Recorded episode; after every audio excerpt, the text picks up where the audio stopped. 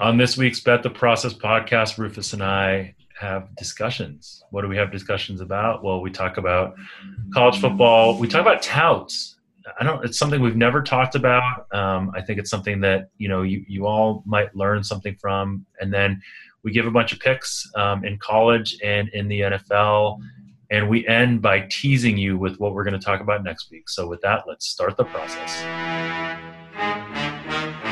Bet, bet, bet, bet the process. Bet, bet, bet, bet the process. Welcome to the podcast. Bet the process. It's not the typical cookie cutter nonsense. If you came just for picks, you're in the wrong place. Find a tout with the narrative to make a strong case. Instead of blindly assuming a team must be tanking, we're looking for the edge in Massey Peabody rankings. Crunching all the numbers in a simulated system that break down the data analytically driven. Media coverage of sports gambling is pathetic. The Welcome to another episode of the Bet the Process podcast, where Jeff Ma and Rufus Peabody try to have intelligent conversations about sports betting, um, which has proven to be hard, not just for us, but for everyone in the industry. Going into this week, uh, there's been lots of talk about touts, and you know, I think that um, I got into like sort of a little flame war with Dr. Bob because he tweeted out this whole um, thing about the Patriots against a spread record off a loss, and you know, I just I just kind of I was I had been drinking a little bit, so when I tweeted out a reply that was just hashtag trends, you know, I was just kind of like messing around, but he got a little bit defensive about it. And, you know, like we I think we fun, both fundamentally believe that Dr. Bob is a good handicapper. We think he has good methods, we think he's smart. I think my main my main problem with him has always mm-hmm. been that he doesn't own up to i think people that are touts don't own up to the the notion of making money off of selling picks to people and the moral hazards that come in with that. Now the thing that dr bob has always said before too is that he's not a tout because he doesn't market right? And so what is sending a trend tweet out that he says he still wouldn't bet on it but he wants to send the trend and the numbers out because he finds it interesting to me, the only reason you do that is if you're marketing, right? Or or so You so sound smart. I mean, I, I think going and he's been on podcasts and stuff like that, where I, I think getting your name out there in general and, and sounding smart is marketing in a way. I think he's saying he doesn't market like a Vegas Dave does, or or like some of these other tout outfits do. He kind of relies on word of mouth um, from his subscribers, and I think he has a, a long uh, a long term subscriber base from from because he's been doing and he this has a for track record of doing many many many well. years. I mean, he's he's it's it's again like I I feel badly that we picked a fight with Dr. Bob so early on and bet the process. and, but but I think it was at the it, it, at the core we're not picking a fight with him. We're picking a fight with anyone who sells picks, and because you know like the right angle sports guys. Um, you know, have taken issue um, with this. Uh, I think his name's Edward or whatever. And I don't know. yeah, name. Ed. taking issue with you when you when you call out all touts equally. And I, I think that the challenge is that it's such a nuanced uh, issue that it's really hard to say like, okay, this guy's a good tout. And if you even think about this in the lens of the most recent um, tout that's out there that that we're trying not to really talk about or mention a name, there was this notion that okay, they want to do everything differently, and they have like this mindset that they can do everything differently, and there's like this whole A room full of data scientists yeah, and it, at the end of the day, like it's like no matter how hard you try to do this, and there's that great Sprague chart um, online which talks about what's wrong with touts and like why why touts can't actually make you money. And to me, that's the thing. Like there was a there was a guy that um, that I tailed, um, who I won't mention his name, but was a, was a friend of friend of ours. And I tailed him for a while just because I thought it'd be fun. And he lost me so much money tailing him. Now I don't blame him because that's 100% my fault for tailing him you know but the point is that like this idea that like i if i if we gave out picks and we lost people money which we have done at times right like i i'm not okay with that and we're not even getting paid to do that if i got paid to do that i lost people money that would be feel really really ridiculously hard and so if there's one thing that you get from this podcast it's hopefully don't pay for picks because when you pay for picks you add in another factor or cost that is sports betting for you. If you're just doing this for entertainment purposes, then why would you add an expense to this that you don't need to have in the first place if it's not positive EV? And most most you know 99% of this is not going to be positive EV no matter how good the handicapper is. Right, and, and calculate the cost if like if you're if you're buying a pick or contemplating buying a pick, calculate the cost per pick so you can sort of see what your break even win percentage has to be. Normally in minus 110 markets, that's 52.38% but you know if you're if you're paying for picks that can become a lot higher especially some of these more expensive picks and so realize that you, you know even the best people out there selling picks well most of them are not winning like giving you winning picks but um but even like the right angle sports guys well you know they're they're not um you know they're still i mean they're not releasing that many picks first off but but they're still what mid 50% so yeah, I mean, and the the point is not to me again. The point is not whether these people can win or not. And this is what I said from the beginning of this question. It's just the the more the the inherent um, challenges with buying picks and then being able to then actually get down on the picks at the time when there's value and and all this sort of execution risk and then the adverse selection like all these things yep. we've talked about yeah we've talked about this a lot but obviously so, but if again, you're like if you're only see right if, if if you're if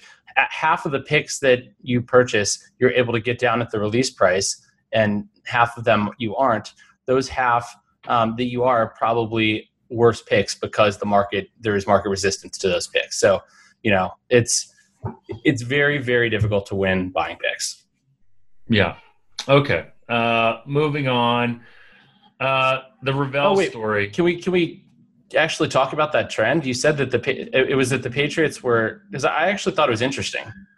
Okay, so were, maybe was maybe I'm the maybe, asshole. Well, I'm no, I mean, I, like you know, you know, another trend. Just bet on the Patriots every week. That's been a really, really positive trend for like 20 years. Actually, that brings up a really interesting, not really interesting, but like we, I got into something with our uh, producer about um, last night. I don't know if you saw this on Twitter. Yeah, yeah. He made a point about, and he's like a diehard Boston fan, and he made a point that, um, you know, he would have been okay uh, if uh, Kawhi had made this three at the end of regulation because it would have made him win his his, you know, three and a half. Um, I have bet against my teams quite a bit in my life, um, probably more than I would care to. And it's not because I want them to lose; it's because the numbers. Like I bet, yeah. I don't bet when I make a bet. It's it's not based on you know, and, and that, actually, I shouldn't say that because there's definitely times when if there's no value in a game and I want to watch it, I've bet on my teams for the fun of betting on them. Also, right? Really? So you've done that. You've done that before, right? You've never, no. you've never you put you put bets on for a little for a little sweat for a little value. You've told me. I mean, I, I put a bet on the Nationals in Game Seven of the World Series because I asked what your model had, and yeah, you gave well, me that, and no, because because I, I, want, but, but but I'm assuming that your model like that's better than just throwing sure. darts, right? But you so. didn't didn't you make a bet on like a soccer game that you went to go see because you wanted to have a little sweat on it?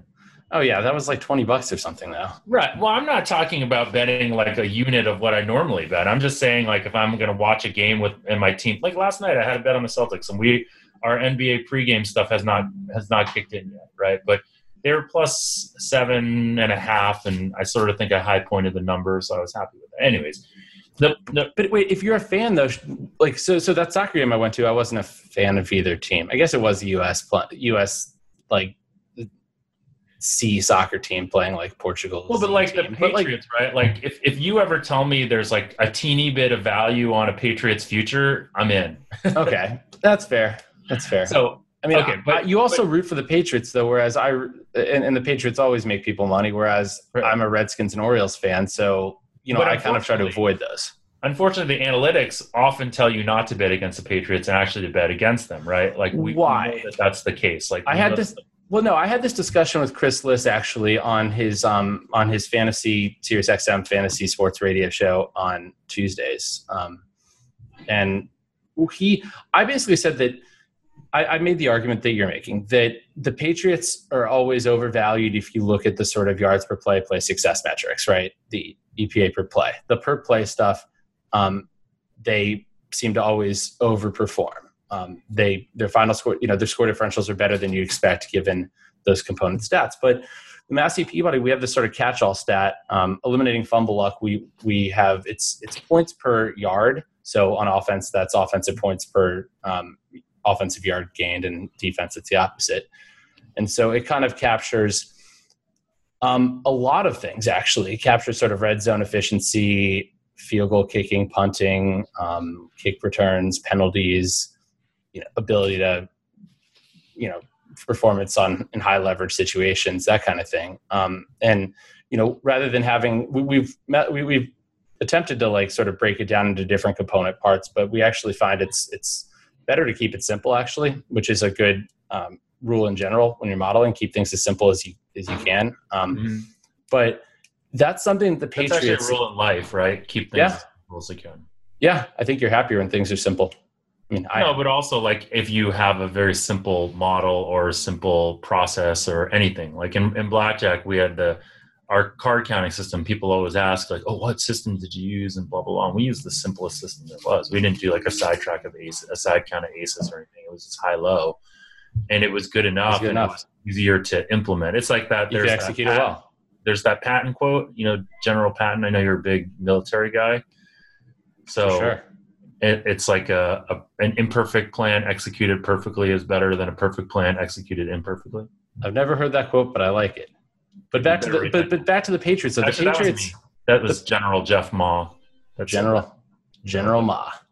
Um, back to the Patriots. So they are they've been really good consistently year after year in the in the scoring efficiency metric. So this year, um, for example, they are um, they're positive one and a half. Um, their Z scores plus 1.54. So that's one and a half standard deviations better than average in offensive scoring efficiency. And they're 2.15 um, standard deviations better than, um, better than average in defensive efficiency, which is the best in, in the league in defensive. And so they've been consistently good at that. And obviously, it's not the most important stat in the Massey Peabody model, but there is some predictive value. And for whatever reason, the Patriots are good at it year in and year out. And I think that, that really does fall on coaching. And so that's that's really interesting, right? Because I think most models or most people would tell you that that is somewhat noise and somewhat random, right? Because you're talking about like somewhat like red zone efficiency too, which which is something that they've been particularly good at in the past, um, both on offense and on defense. So. Right, and like some of the some of the aspects are probably a little bit more noisy than others, right?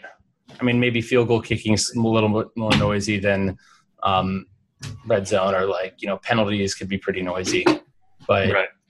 but but the whole point is we rather than we we eliminated fumble luck because you know basically what's the expected points lost per you know if you um, fumble um, because that's something we know that there's no skill in recovering fumble luck or recovering fumbles but the rest of it we kind of just kept as is um, and so like interceptions are in there too right and right. that's something but yeah, obviously it's not perfect, but it it is. We found You're it's better. Your model's not perfect. I'm saying my model's not perfect. Whoa! But the thing is, in the NFL, think about this: you have such a spoiler alert. Your sample sizes are pretty small, 16 games per season per team. Um, so it's really hard to get, at least using like, I mean, it's it's hard to be able to precisely value value every, um, you know, all the you know the predictive value of of sort of these different aspects and and so we kind of stayed with um, the simpler version but yeah. Yes. Okay so back to this point of and and we can cover this really quickly. With not the that. patriots being 30 and 2 against the spread no, coming no, off no, a loss. We are actually talking about the rooting against your team thing. That's okay. how we got onto this. So let's do that first. And and so even in the times when i've bet on the patriots uh, sorry bet against the patriots i actually still root for the patriots. I still root to lose that bet which is which is funny because like I care more like there's some level of fandom that never will overweigh um like money right? Like there's just some something innate in me that makes me care more about it. Now but wait wait. me, can like, i can I, follow up that can i question for the witness? Sure. If the patriots were two and nine yeah. would would that change the calculus for you? It's a good question um, if they had no, if they let's say they were eliminated from playoff contention, I don't know. I just it's just it's been so long since that was the case. Right. See, because this is You know, it's a I've had this calculation. It's a good So question. so I mean, I've done. I've wrestled with this before, um, and and mostly with the Orioles and the Redskins. And so, like early in the season, I might still be rooting for the Redskins over my money, or the Orioles over my money. But I'm just at the but I'm- time, if when when the Orioles are 58 and 80 and out of it, like I'm at that point, it doesn't really matter to me. That like yeah, that's fair. and that's fair. and and but, but- I think but I think but I think that's diff- that's also different, right? Like that's the definition of fandom, period, right? That let's just say like um, uh, your team is is uh, one in 15, 14, and if they lose, they're going to get the number one pick, but if they win, they don't. Like, what do you root for there, right? Right. like, I'm a Redskins fan that's- rooting against the Redskins this year because I want Bruce Allen to be fired. Yeah. So there's there's nuances and questions, but I would say generally my point to um, you know to what got surfaced yesterday on Twitter is that yeah no I will literally root against bets sometimes because I care more about my team winning in certain situations and I almost separate the two one is just a financial transaction that has no emotion tied to it and it's not like my rooting matters right like it's not like I can control the outcome Yep. so I'd rather be happy and root for my team to win and then if I end up losing money, that just goes into the fray of all the other different bets that I've made in my life where I lose and I win and I lose and I win. And hopefully they end up positive in the long run. you know, my, my business partner is a Carolina Panthers fan, and he treats it the same way. If he has a bet, and, and he always roots, even if we have a bet on the Falcons, he hates the Falcons so much, he still roots against the Falcons. Yeah, it roots Doesn't against your bet. But Yeah. and- and- yeah, But okay. the, question, so- the question is wait, wait, is there a certain amount of money? Like, I know your bet sizes are pretty standard, but would there be a certain dollar amount where you would root for your bet over your team? I- think there is. I don't know there if has I would ever. there I don't has know to be. I would ever put myself in that situation. You would never bet enough to put yourself in that situation. Okay. Yeah, I just don't. I just don't like. You know, let's say that um, a situation like the Conor McGregor, you know, uh, Mayweather situation came up, and I loved Mayweather. Sorry, I loved McGregor so much. Like he was like the the father of my or my whatever. I don't know what it, what it would be that I would love that much. Would I have bet a significant amount against him? No, I probably wouldn't have. It's just like money. Money to me is not that important to change um, my outlook on on you know what I care about in life. There, there are things that are too that are more important than money. It's when the Orioles made the playoffs. I didn't even run my baseball model because I did not want to know whether I would have like I thought I'd probably be betting against them, and I just didn't want to be in that situation When did the, I the wanted- Orioles made the? I don't even understand what that means. The Orioles made the playoffs. that like Yeah. was that um, when you were an infant or no you 2012 were or running models when 2014. you were an infant? Listen to you. You are. Hey, the the Orioles had a five year stretch where they had the best record in the American League, and that was this decade. I know they were. Yeah, yeah. They were no, they they they they did it via smoke and mirrors, and you knew it wasn't going to last. But um, okay, let's go to this uh, Dr. Bob. This whole. can we can we say the actual trend now? Now we've I, I liked our tangent though, but so the trend was thir- the, the Patriots were thirty and two against the spread, coming off a loss as I guess it was a dog or a favorite of six or fewer points. Is that right? So I'm reading it here. The Patriots are 45 and 8 straight up in their last 53 regular season games following a loss. Wait, wait. Why fifty three? Can we ask that? Like, is that? I mean, how? What year does that take us back to? I wonder. How how many losses, Jeff? What do how many? But Patriots lose how many games per season? Not including week Anywhere seventeen. between, anywhere between one Like- to five, probably. Let's say on average, it's been like three, or four. yeah. So last 53 games, we're talking, okay, we're talking probably like the mid two mid to early 2000s. Okay. So probably during close to during like mo- a good portion of the Brady Belichick era. Okay. That's actually a really interesting question. How many how many games back you have to go to get to 53 games? I'm actually going to look it up right now Sorry, 53 losses. because Yeah. I, I feel like, because with the, tr- I mean, I think with the trend, you need some sort of logic behind it, right? And so the arbitrary endpoints is something that we, we uh, have discussed ad nauseum and, and, and that sort of goes against um, setting these arbitrary endpoints uh, makes a trend really more explanatory. Well, he didn't respond to your question. I liked Yeah. my question. Um, but wait, let's let's see. So you liked your question. of course, that's why I asked it. so the Patriots lost. Let's see, eight, ten. I'm doing math here. 22, 26, 29, 31. This doesn't include we. I mean, week 17. Some of these were probably in week 17 because they when they've clinched stuff. 54 losses takes us back to 2004. Interesting. So I'm guessing some of those were regular season ones. So I mean, I would probably say, yeah. I mean, why not just go all the way back to like Brady's first year as a starter? Yeah, I mean, well, yeah. Is, is I mean, the team different again, then? So, so, wait, so the logic behind this though is that the Patriots are more focused after a loss, especially in a game that's supposed to be competitive. Is that is that right? Like like Belichick, got to be a somehow is- to it, right. There- Belichick just does not. He he's a Well, Rufus, just gets on the guys. Rufus, for a second. So there's got to be two components to it, right? One, the component is there is something that happens that isn't um, incorporated by the market. And then the second thing is the market is tending to overreact to a loss. So I do think that happens sometimes with the Patriots where they the market does very much overreact to their first loss. Like they go through this, oh, you know, like maybe Belichick has lost his mo because they always tend to lose pretty early. Well, early in the season, the the the whole notion is they're just trying stuff out, right? They're Isn't what you said? They're experimenting. So yes, You exactly. It's like somebody somebody smart told me that once. I couldn't remember who. Someone moderately smart. We'll give me. We'll give me He might- moderately. He might have been a general. Uh, he was a general once, or at least played a general on TV.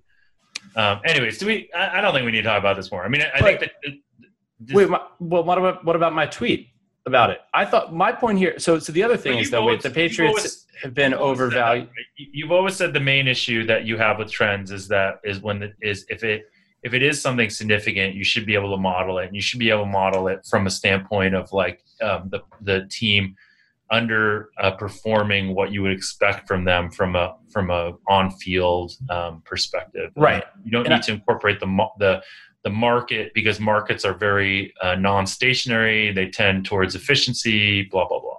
Boom. Exactly. And so I think this is one where you can actually pretty easily look and say, okay, Patriots coming off of a loss, what how much have they overperformed their expectation based on my model of yards per play or, you know, play success or scoring efficiency or expected points added or whatever you want.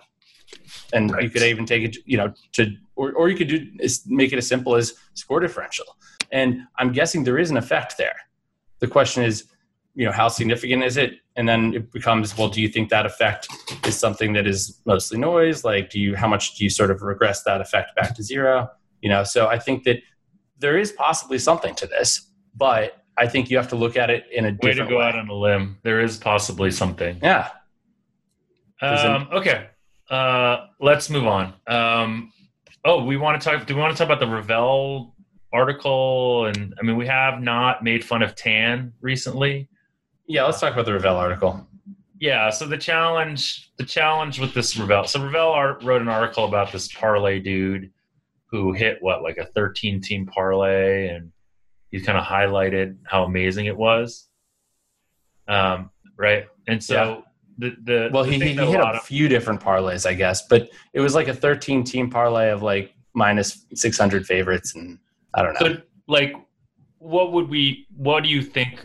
So, first of all, Wait, first of all, these were placed at William Hill. That should tell you something. the reason that people have problems with this is because it's highlighting um, a, a type of uh, behavior in sports betting that is probably pretty negative EV in the long run, and it's trying to it gets it's highlighting that in a way that like gets people excited to do something that is probably not like a very smart thing to do. And uh, Tan has always called it said that it is trying to make better smarter and better. And this definitely is not doing that right? So at the core you would you would you would take them you know to heart and say like listen if you guys are really trying to make people better betters please don't highlight a 13 team parlay that was probably minus significantly minus ev um, But Jeff, they're also trying to get clicks and come up with quote newsworthy content. So the question So is: Is this a that's not- news? Is this newsworthy? That's I guess that's what we're about. well like, and and how do you compare this to i think if you a newspaper? hold I on, wait. How do you? ask Patrick Keane, who's their Mhm. CEO, or you ask Chad Millman, who is their head editor, and you said to them, "Listen, what's your goal?" Right, and you you really look them in the face. I think they do have a part of them that believes that they're trying to make people better betters. Like they're trying to like that's the point of their content. If you create better betters, that that's bad for sports books, right? Well, that's why this whole like affiliate model doesn't make any sense, right? Like if you if you actually are trying to make people better betters, then why would a sports book pay you for those customers? They they wouldn't. Is the simple question. Is the simple point. But so you must not really be making them better betters. And then an article like this comes out, and you're like, oh yeah, of course, of course, a sports book would pay for this because they're telling you 13 team parlays because it, it pays off. Yeah. Do you, here's a question: Do you have an issue with news stories about lottery winners? The lottery is like because I, I feel like there's a parallel here for sure. Does that glorify the lottery? Do people? Fair, I, I, think the difference is that I, I don't.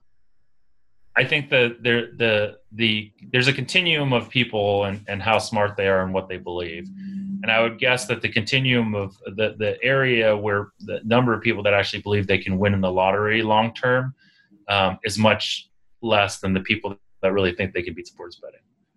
And the the the the idea of I don't know. I mean, I think it's a fair question. It's a fair. It's a fair point. Like, it's if it's a public interest story, um, but I don't think that those the people that write those stories about the um, lottery would would tell you that their goal is to make people better at playing the lottery. No, th- those are just news stories because people want to. I don't know, or to make people make people better, make people better at. Uh, they're not saying like, "Hey, we're making people better at money management," so we're going to tell them we're going to talk about a team person that won the lottery. That's fair. So it comes right. down to: is the Action Network a sports betting news organization, or or are they trying to educate people? Yeah, I and mean, right now they're trying to kind of do both. At some like, point, right? maybe at some point we should have Patrick on and and talk to him about this because they are they have um, they have a, a, role now in sports media. And i think that we you know they they have tried to do some work to clean up what they're doing right? They got rid of some of these people like blackjack fletcher and and jeff schwartz and things like that. Um, so i think they they have listened to some degree. They still incessantly promote bet percentages which i think that drive drives us crazy but then you see something like this Rovell thing, and you're just like, come on, guys, this is you're better than this. Be better than this, right? Yeah. By the way, uh, I learned a lot from that article, though. My favorite quote the guy said, "It really," he said, "it really made me think about it. Teams aren't trying to cover; they're trying to win." and that's so why you should bet money lines instead of yeah, yeah, exactly. Good, good to know. He also said he likes the inconvenience of driving over from New York because otherwise it would be too easy to place a bet. So, you know, I hopefully this guy puts some some of that money into a place where he can't touch it for a little while. Yeah. Um. Okay, let's move on to college football. We got some new rankings out. We want to start with that or start with the game grades? Um, I don't even know. Like, let's start, let's start with the rankings. I may not even cover game grades because you ended up running them just to make you feel like you did work that was unnecessary. Um, so the rankings obviously are not are not very interesting because there wasn't very much change. Um, but I think what is interesting now, and, and as as this shakes out, we kind of talked about this, right? There there doesn't really seem like a path for anyone now beyond the top seven, right? I mean, so, I guess Penn State. Can, what about Oklahoma? Penn State beats Ohio State this week. That would be the path, but they're like um, what 20, almost twenty point underdogs, right? Right. So you have Penn State. You have you have well, Oklahoma and Minnesota technically could be one loss, one loss Power Five conference champions. So I don't think you can say for with certainty that they're out of it. Um, okay. I so, think, but so, well, that's the thing about the Oklahoma situation though, because like I mean, the the likelihood now of Alabama or Oregon being a one loss Pac-12 championship is becoming becoming pretty imminent, right? Yes, it is. So the question then becomes like how and, and even without Tua, don't we think Alabama's probably going to win their last, last? What do they have? Two games left. Two games. Yeah, they play. I think they play at Auburn. Yeah. So I, I still think they're going. I still think they're going to be. Line is going to be now. And Auburn has Auburn has what three losses now, um, but Auburn is a really good team, and, and they've played the like the, their schedule's been insane. They beat Oregon, by the way. Okay, and, so so here's here's the path. The path is Georgia loses to LSU, Um, The path? Alabama loses. Alabama loses to Auburn. Penn State loses to Ohio State, and then somehow, some way, they leapfrog Oregon, Utah. Oklahoma does. Yeah, that's the only way that one, that they get in, right? So you're saying in, in this situation we have an undefeated LSU and Ohio State and in Clemson, and then it'll be either or either the Pac-12 champ or yeah Oklahoma. I, I just don't. saying- I just don't understand why Oklahoma is ranked so much lower. They are a. I still have them as a better team than Oregon and Utah, um, and and you know if you look at it, I mean they've the Big 12 is not that weak. I mean they. It, the, the thing is, there's just not any top. this, is, this is not this is not fodder. This is like we don't know why. We've been saying this for a while. When they got voted all the way down, you you have been higher on Oregon than not only the rankings but also the market, right? Right. Sorry, on Well, Oklahoma. You've I'll, had, say this though, Oklahoma. value on Oklahoma the whole time. The whole- What we don't know is what the the gap is between Oklahoma at nine and like you know Alabama and Oregon at six, basically. and Oregon at six. It could be really small. And have you you know the way the committee does the rankings it, is quite interesting. Um, you know, it's not just one one man one vote, right?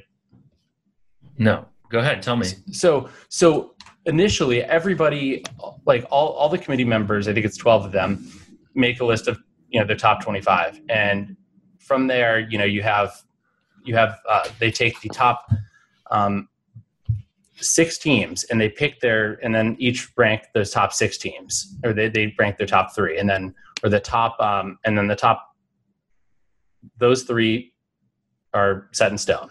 You have your top three and then you keep they keep the next three um, as well as so they would keep the four five six and then the seven eight nine below that and then do that again for another three spots.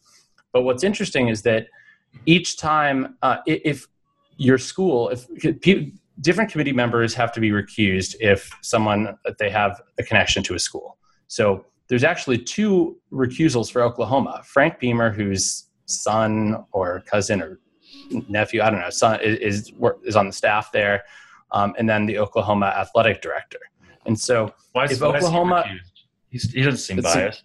Exactly. And so, um, and so those, so if Oklahoma's there, those guys are recused, which I don't know. I mean, It's so ridiculous, though, if you think about this, right? right, Like, why not just have everybody just vote and that be it? Why not have? Why not actually have an independent committee? There's there's no way that there's isn't some bias. If this dude is like, if you're having a meeting and and and you've been working together for a while, and that person just happens to leave the room, you you still are influenced by the fact that you deal with this person on a day to day basis. Yeah. Like there's no there's no way that that's the right way to do this is to have people that could be that inherently biased, like the athletic director of Oklahoma. The athletic director of Oregon is there too. But think mean, about this. think that they have I, I would argue that the having the athletic director of Oklahoma on the committee and having him be recused at some point is going to hurt. Um, Okay, let's let's say you well, well, wait, wait. Th- that that hurts. That hurts Big Twelve in general because, in a way, like the athletic director for Oklahoma is going to be biased towards any Big Twelve school because they get a, their school gets money for if a Big Twelve team yeah, makes the it's, playoff. it's So- inherent- this is such a it's it's such a crock. Like My question is: Is Oklahoma? It could have been one of the like based on the way they do this. Maybe you know they lose their advocate, like, and that hurts them. Like I, I think that Oklahoma No, would have been better off. don't- I think don't that's- Here- I don't- here's what I'm going to say. I'm going to say Oklahoma would be better off if the athletic director for TCU or some other Big 12 school was on the committee because they would not have to recuse themselves, and then Oklahoma would not lose their advocate. sure. I had I had a long discussion with Brett McMurphy about this last week. He, he's the guy that brought this theory Who up did? to me. Brett McMurphy. Yeah. Um, Brett. Nice guy. What's great guy. now? He's not he's with the Stadium Network. He's still Oh. doing the same stuff. Yeah, he's a um, super nice guy. When I was yeah. at ESPN, he I hung out with him a little bit. Me too. so- I remember, by the way, my, my favorite story of his, he, he was telling me like that I think it was like Florida Atlantic. He's like, this quarterback is going to be out. And he texted me like right before the game. He's like, I'm about to break this. I was like, okay, like, how do you know? And he said, you bet against Florida Atlantic? no, I didn't. Um, Liar. but, but he, uh, Liar. I didn't have it. I didn't show any value. I wasn't gonna, I didn't, I said, how do you know? And he said, his mom texted me. I was like, this guy is totally an insider. Yeah, that's that's inside info. Um, no, but No, no. 'cause So I He yeah. told me and tweeted out simultaneously. No, I think I think that the reality is that that we've just come to an even bigger reason why this is like a really flawed process because not only is the committee you have no idea what the committee is voting on like the people that compose the committee are probably the wrong people. Well, i mean so, it's like oh so stupid. Why is this so stupid? So there's someone on there, there was a um, someone on Twitter, I think the CFB professor or something, who had who said this is not rocket science. The committee this year has been more um, has been completely predictable more than any other year based on the criteria they set forth. And he they released predicted committee rankings. I don't. I mean, I I think he has a, some Patreon paywall thing, but he went over what his numbers were after the rankings were released last week and you know his average error was like a half and i was like how is that possible and so the stats he was using were strength of schedule which is the way the the, way the committee calculated which is um, opponents winning percentage and then opponents opponents winning percentage is based on that um, number of losses as well as quote um, game control which i thought it was i was like oh that's kind of cool. Like how are they actually controlling the game? No it's actually just score differential. Um, wins against top 25 teams and then wins against teams with 500 or better records. And he he said that based on those things he had a thing that predicted basically the, the committee perfectly. And given all the political considerations and the committee thing worked i was kind of like dubious how you could do that. But i went back and i i created those stats added those in and they did add some power. It turns out the committee really does um, they they like they do do strength of schedule that way, and um, or that does have an effect, and they do care about when you know wins against top twenty arbitrary top twenty five teams. But overall, it's still I, I showed the same stuff. So either he's doing something, he's like Galaxy Brain doing something on a whole nother level than me, um, or I don't know. Um, I, I asked him about it, and he um, he didn't get back to me because he had like Penn State ranked it was something with Penn State versus another school, and, and one team was better in all the areas he mentioned than the other team, but he still had the other team ranked higher. So I was confused about that, but I, I never got clarification. So okay okay, sorry, Um, long tangent. this is a very long tangent The question uh, is though, do you think back to the actual rankings? Do you think Alabama actually? Um, h- how does the committee tr- treat the Tua injury? Does that hurt them significantly?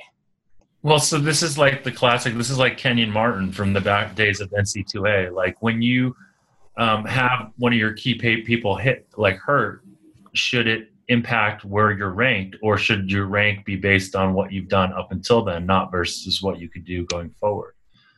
So I, I don't think it really matters with with Bama because I think if they, I think if they win against Auburn and Georgia loses, then I think they're in. You think they're still in? Yes. you don't think Oregon or Utah, who are right behind them, will pass them by virtue of being No, because I think that, I. I don't think that you could. I don't think that you can, as the committee, um, if, if Bama wins against Auburn, who we've in Auburn, which we've already established is like a very good team, and you're winning there. I don't. I don't think that's much less impressive than Oregon or Utah beating each other on a neutral.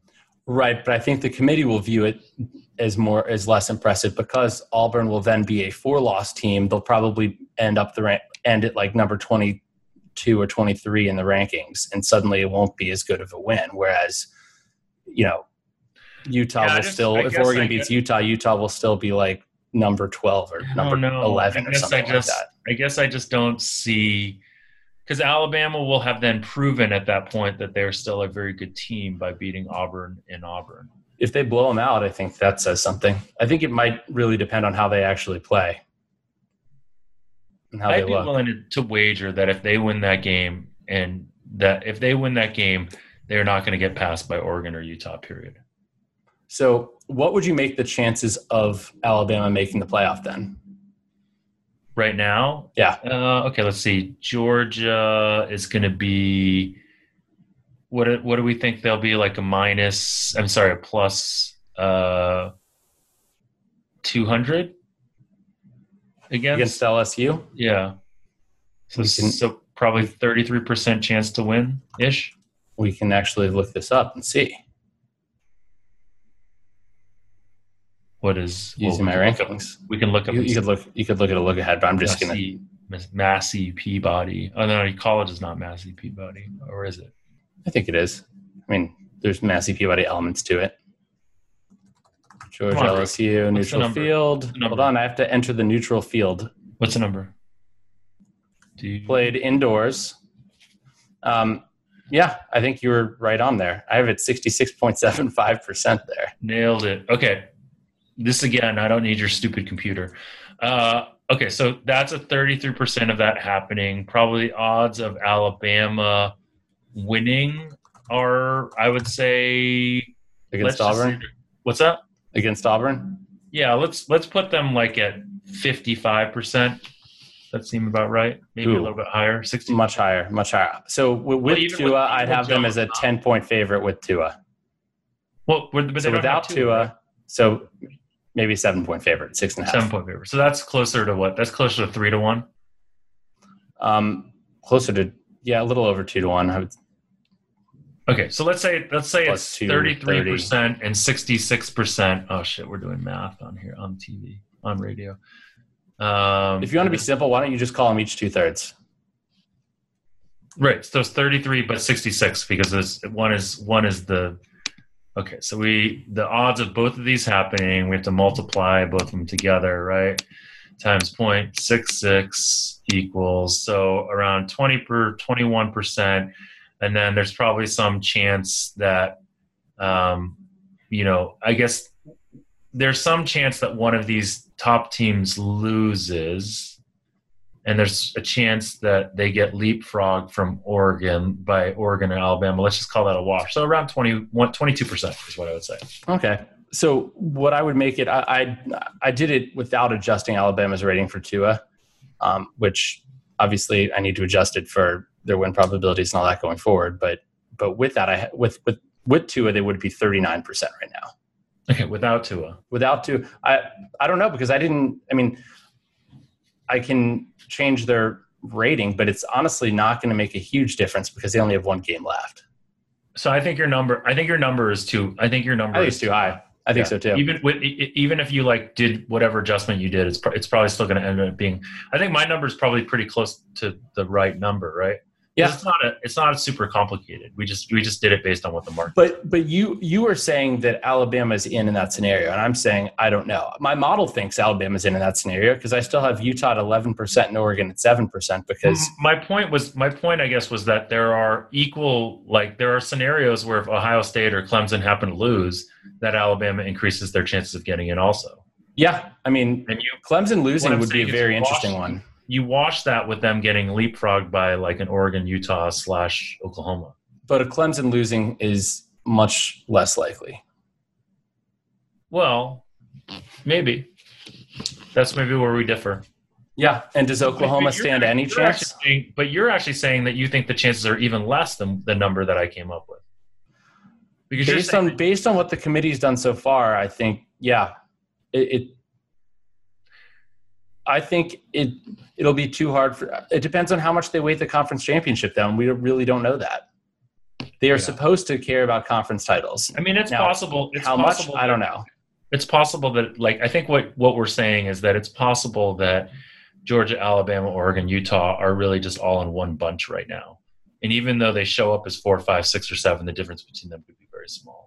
And the thing is, we don't know that. So that's what we really yeah, that's don't. why this whole thing is so effing. why don't we have like a point thing? Why can't we have their like, you know what I mean? If, Yeah, for no, example, like voting for MVP or the AP poll or something, Because you have the vote so you can see how close it is together. it's harder for, harder for them to move the goalposts if they actually show us what what the goal how wide the goalposts. Well, and then after every rating, they they you know they give rationale behind it. Like they said something this week about Penn State being ahead of Minnesota, Minnesota because of common opponent. And it's like, well, Penn State lost to Minnesota though, so if it was the other way, they would have just said, oh well, it's the head to head. So it's like they create the rankings and then they um, create some logical reasons around those rankings. Which okay, let's move on. Let's do some college picks. okay. What do you got for us, Rufus? By the way, your college picks are now being tracked, which They're suspiciously like mine. Yours from the Tony Kornheiser show. But the Tony Kornheiser was this morning, right? I didn't do it this morning because I thought I was going to do it tomorrow, and then they told me there's no show tomorrow, so I have to send them to them, and they're going to tweet them out. So. Oh, I had a bet on Akron. Yes, I hadn't even Plus looked yet. Yeah, Oh, I should have asked. plus you, thirty-one. I should have asked you if you had any action. You asked. You always ask me on Tuesday. I know. I never do on Tuesday. Yesterday, I was actually doing work. Weird, I know. Okay, I need to update these lines here, but let's. uh Why don't you talk about something for a little bit, and then we can go back to it. Okay, Well, because I don't. Want, I don't want to give out bad lines. I do not want to give out stale Actually, let lines. me let me ask you some let me ask you some specifics as you update this. But let me ask you some specifics about games this week that are the interesting games. Like Ohio State, Penn State is 18. What do you make that line? Ohio State, um, seventeen point two. So pretty close to a number. Yeah, it seems really high, doesn't it? Given the fact, I mean, but Ohio State's been so good. Ohio State has been just really, just- really good from an analytics perspective, right? From, Yes. from any perspective, and just when the analytics uh, mirror. Uh, what about um, Notre Dame, BC? You have to hear my typing. Um, BC has quarterback issues, it looks like, but I make the line uh, 15 and a half before dealing with the before injury adjustment stuff. So you got some line value but- on but- BC, maybe. but I'm not. I do not have a bet on BC because uh, because they're highlighted red. Oh, quarterback uncertainty. There's there's a quarterback thing. I have to actually look. I'd have to look and see why they're red in this case. But we uh, we did not bet them. How I about think, one I think the- they did not have the starting one of the- quarterback. About one of the biggest games this week? BYU UMass. Oh God. You yeah. How how high will the line go? I make it 42. Oh wow, 39 and a half. Some value on BYU. Okay, what do also you got? something for, I will not be betting on. what do you got for picks? So I didn't even get okay. So we're gonna take um we're gonna go with Cincinnati. I figured as much. I should have seen if I The, could guess. the, the we're gonna go with the Temple fade. The Temple fade. The Temple fade. One of these days it'll pay off. Seriously, I feel like I have to keep going back to that well. Plus, I'm not giving away anything that's anybody doesn't already know, right? That I'm going to be sure. against Temple. You don't like Temple? Yeah. You don't Um, like Jewish people? it's called synagogue, right? It's Temple also. No, is it? I mean, isn't temple can be anything, right? I think those are cinnamons. Those are cinnamons. Can't a temple be like? You, there's Buddhist temples, Jeff. Uh, that's true. But like back in the day when when I when I hung out with the Jewish kids, they said they were going to go to Temple, Okay, and they weren't talking about the college. I'm going to take US or UCLA plus 13 and a half on the road against the University of Southern California. Our bearded friend may be on that game also. Ooh, you might like this one. This is a potential letdown. Well, no, is it a letdown? I don't even know what you call it. Um, Texas plus six and a half at Baylor.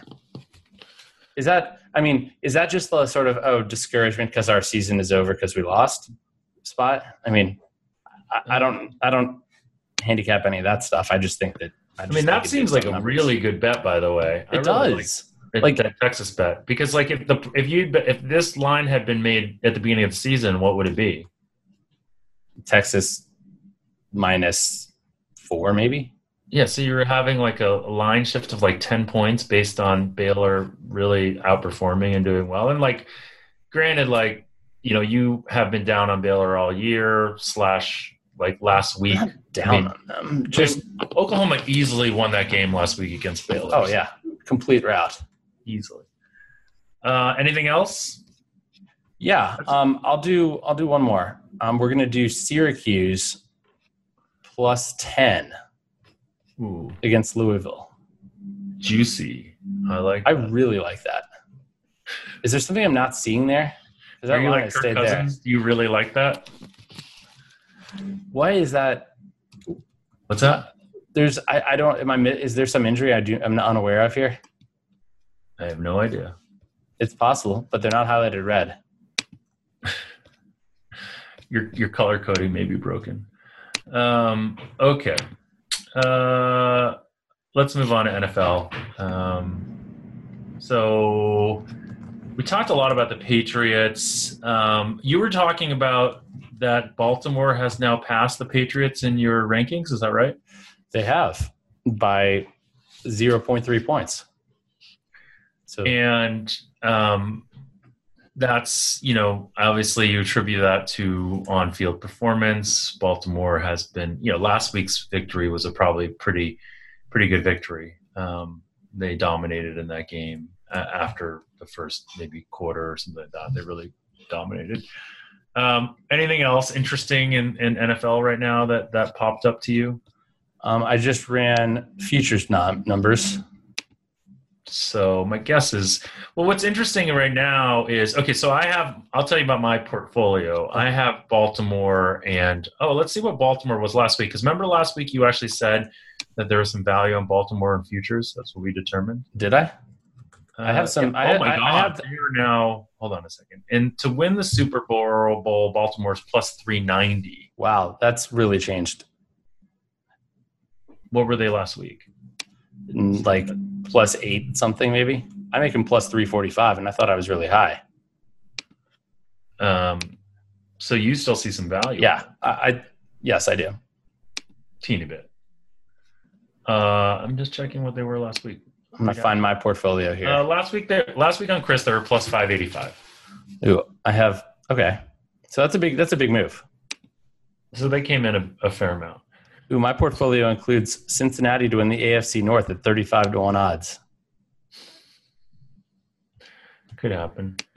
Alabama to win the national title. Denver seventy to one AFC my, West. How do you feel about my Justin Fields Fields futures right now? What would happen? What would Joe Burrow have to do to lose the Heisman at this point? I don't know, a five interception game in a loss to I don't know. I mean, it's a lot of bets are probably. I mean, a lot of picks are probably in. Oh, and I have some Saints to win the NFC at plus three forty six. So do I. Okay, I have Ravens to win the AFC at plus nine forty five from September twenty sixth. NFC, NFC, Saints to win the NFC. Did I say NFC or AFC? Okay. Anything else that's interesting on futures? Let me let me think, look quickly on so in the NFC, the NFC is interesting because there are a lot of potential contenders, right? The NFC is so strong and it's so deep. I mean, you have New Orleans is a virtual lock right now, 99%. Um, San Francisco and Seattle are almost guaranteed. They're 91 and 87%. That division's still up for grabs. Green Bay and Minnesota are still duking it out, um, and but they're 87%, um, 86.6 and 87.4% to make the playoffs there. So, so basically, it looks like the favorites for the wild card are going to be the loser of the AFC or the NFC West and the NFC North, um, with the slight chance of a Philadelphia or a Rams getting in. Ram, Rams are 37%. So basically, they, they're kind of filling in the gaps um, if if somehow see it like a Seattle. What odds do you have Dallas, but, making, Dallas making it right now? Right. Dallas is 64.3%. So they're 61.6% to win the division. So it's pretty clear right now that the NFC East is going to be a one, um, just going to get one playoff team. So one of Dallas or Philly will most likely be left out. Huh. Interesting. Um, Chicago is basically done. They're 2.2% now. Carolina is also done at like 2.2%. So it really is, you have you have three, four, five, six. You have eight teams fighting. Make, you, you have eight teams fighting for six spots right now. What do you make the Chiefs to win the Super Bowl? Um, not that high, actually. I make them uh, eighteen to one. Yeah, they're plus eight thirty-five. Yeah, no I'm value never... there, people. That's actually one that if you could bet both sides, you would there would definitely be value on betting against them per your numbers. I laid like minus two ten on them not to win the AFC earlier in the season. That feels that you feel pretty good about that bet right now. I do. I think they're, they're, they're going to have to probably beat both Baltimore and New England on the road. Yeah, they're they're not going to get a buy.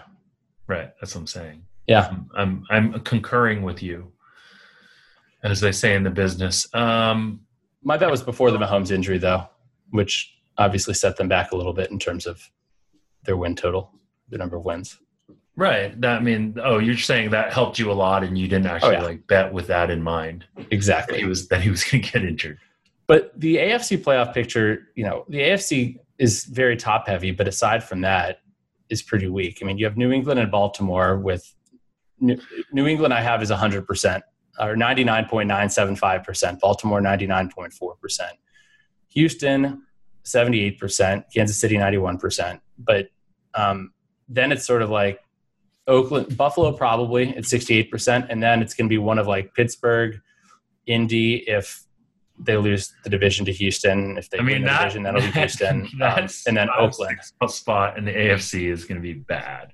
Yeah, it's it's going to be yeah. So if it's Kansas City as the number three seed, they're probably going to have an easy game at least. Yeah, but they still have to play an extra game, and then they're going to have to go on the road twice. Probably. Exactly, and against Baltimore and against New England, as you said. As I said, all right. Um, anything else on the NFL? Anything else interesting? Anything that happened last week that you want to talk about? Uh, nothing on my end. What do you think? Did you have anything Uh, you saw that is worth commenting on? I mean, the, we the whole story last week was that the the books lost a lot of money. There, it just you just alternate between the books winning a lot of money and the books losing a lot of money, and that's those that's what we call content in the sports betting industry these days. we just go back and forth. Um, I mean, I thought it was interesting how much trouble San Francisco had with Arizona, and it. I'm starting to think that maybe like this whole them trading Garoppolo thing may have been because they just knew he wasn't actually that good, and that might have been the high point of value for him to get traded. but he's also coming off an injury, which I don't even remember what it was. It's arm, right? What do you mean from last last year? Yeah. He remember when he got knocked out and he was out for the rest of the year. I mean, maybe he's. Yeah, but I mean, it's like it's it's I don't his know. I'm just making excuses. It's his it's his his accurate. So like, me- I mean, I don't know. I I just we went from a world where we where you know Seth Wickersham wrote this article about like how this was the fall of the Patriots and about how this trade and all this kind of stuff. And it may just have simply been that Belichick was like, yeah, this guy's fine. Like maybe, but he's probably not the heir apparent to Brady. I, I, I don't know who is. And we can get some value from him right now. So why don't we do it? We're not. We're definitely not going to re-sign this guy for a big colossal contract. So I'm going to trade him, and I'm going to trade him far away. Um, you know, and, and that's what he did. yeah. Don't doubt Belichick, right? Could have been just as simple as that. Um, well, let's see. I guess Kansas City. We talked about that. They're interesting just because, like, if if they get back to 100, like full, like a full healthy Tyreek Hill, a healthy Mahomes, they're still Kansas City. They're still They- pretty dangerous, and it seems like they just don't have a defense, though. Still, it's that's there- still the issue. it. Seem better than last year. I feel like it seems better than last year. Maybe it's not. Not maybe that's it seems. Let's see. Uh, you know, I want to see where they rank in sort of the Z scores here for the, which are just, I mean, because I have their their defense as ha- actually I have them only a half a point worse than league average. Right. So, but I mean, that's still, and, and you're right. And the priors are probably influencing that a good amount. Um, bad against the run, they're 1.8 standard deviations worse than average against the run. Um, 0.7 standard deviations better than average against the pass. They've been good in, cer- in terms of um, scoring efficiency on defense, uh, half a standard deviation better. Um, play success, they've been a little below average. Yeah. I, I'd rather be bad against the run than bad against the pass, though. Yawn. Um, so I think the most impressive thing from last week was was Baltimore. Baltimore was great, right? They, did they have the number one game grade? You probably didn't run NFL. Now that I'm asking you. I did run NFL, actually. Oh, take that, Jeff. I'll pull it up for you. Would you? Would, I, I, I will. Baltimore I- number one. first time I ran in a while. Baltimore Um, number one. New Orleans number one somehow. What? See, the, the thing is, though, it's. I mean, they had. Yeah, they're. I mean, they had some turnover luck too. They were really good at play success. Oh, I that's that's the biggest I thing. They weren't even that great in yards, but they were great in play success. about Atlanta? Atlanta. Atlanta's, Atlanta's three, Baltimore's two. So uh, Baltimore and New Orleans are like one and one A. Um, it's interesting though because that it, it weights things based on how like predictive one game is of each thing. So um, it's I don't. know, I feel like it's still overvalues sort of the turnover stuff and the score the scoring efficiency gets slightly sometimes can have too high a weight because we don't because it come it can come from a variety of different things, right? Okay, let's Anyway. move on to NFL picks. Okay. Um, I will go first. and You went first last week. You go. You fine. You go first this week. I don't want you to steal my picks. Okay. Because we're not allowed to play the same, have the same picks. Is that right? I don't know. We, I don't we've know. done They- it they- in the past. Okay. Um, I have a lot of games I like this week. Actually, Nice. I want to. You Make- didn't let me go first, and then you're not even actually making a pick. Fine, I'll let you go first. I'll take the Texans tonight minus three and a half. Hopefully, we can get this up in time. Okay, I, I lean that way. Make it make it five, four point eight. Um, I'm going to take the Redskins plus three and a half. Is that- Hmm. It looks like plus three and a half minus one oh eight at Pinnacle, plus three and a half minus one sixteen, minus at Chris, plus three and a half minus one fifteen at William Hill. We'll give Um, it to you plus three and a half. That's fine. That's very nice of you. It's gonna live. It was it was, um, yeah, the battle of um, quarterbacks that haven't been very good. I'm gonna take the Eagles. Eagles minus one. You think Jeff Driskel has been that bad? He's been okay. I don't know. I just my priors on him are bad. I'm gonna take. Has he been okay? Well, he's from a fantasy perspective, he's been good because he rushes for some yards, And- so it like makes things look better. But last week he had a monster week. I didn't even look. So, I'm gonna take the Eagles minus one against Seattle. by the way, did you know that Pro Football Focus graded Haskins as above average in uh, last week, which doesn't make it, it yet. ESPN's like QBR had him as like a nine, like out of a on a zero to hundred scale. So what those things aren't adding up. I, I don't know what to, I, I, to believe. I, heard someone else say he played okay. So there we go. There's a data point of an, another another n in our sample size. So be, so what so if you actually watched, it was like the bad numbers were not his fault. Is what we're I guess what the pro that's what, that's what, is saying. That's essentially what the this commentator said that he did all right. I don't remember who it was. He had like a 60 yard 60 air yard completion that got wiped out due to holding penalty. But you know uh, what? But the holding on the holding penalty, the Redskins offensive lineman got very upset about it, which indicates that they have not given up and are still fighting, which is why it's a good pick. Roofy hashtag narrative. Another bet. Um, yes, I do.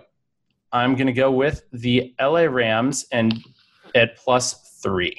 That's a plus, plus three, 100. plus 100. So that does, that cancels out the, uh, the, the plus three and a half being Absolutely. plus three and a half minus 115 yeah, I like that pick. Yeah, even though I like the Ravens, you know, overall, I still Mhm. like the Rams here and prime time home underdog. You want to give another one if you have so many picks?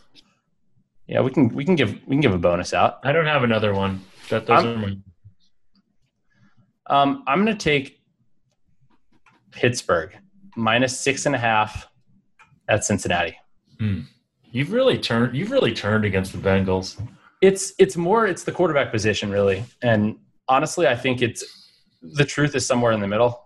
Um, it's not Andy Dalton. I'm probably too high on him, and I'm probably too low on Ryan Finley. Although we don't really know that much about Ryan Finley yet. So, um, but I think, right. the, I think it's the archetype that you're both for and against. Yeah, it really is the the sort of journeyman guy with a lot of experience. And, and I've actually realized I'm going to overhaul some of the quarterback stuff this offseason. That doesn't help us this season. Now it doesn't, but I mean, Okay. but I'm still I'm still betting on that. Thank. Thanks for joining us, guys. That, Wait. that's our podcast. But Jeff, didn't we have a lot more to talk? Didn't we want to talk about the value of opening numbers as well as Spanky's tweet?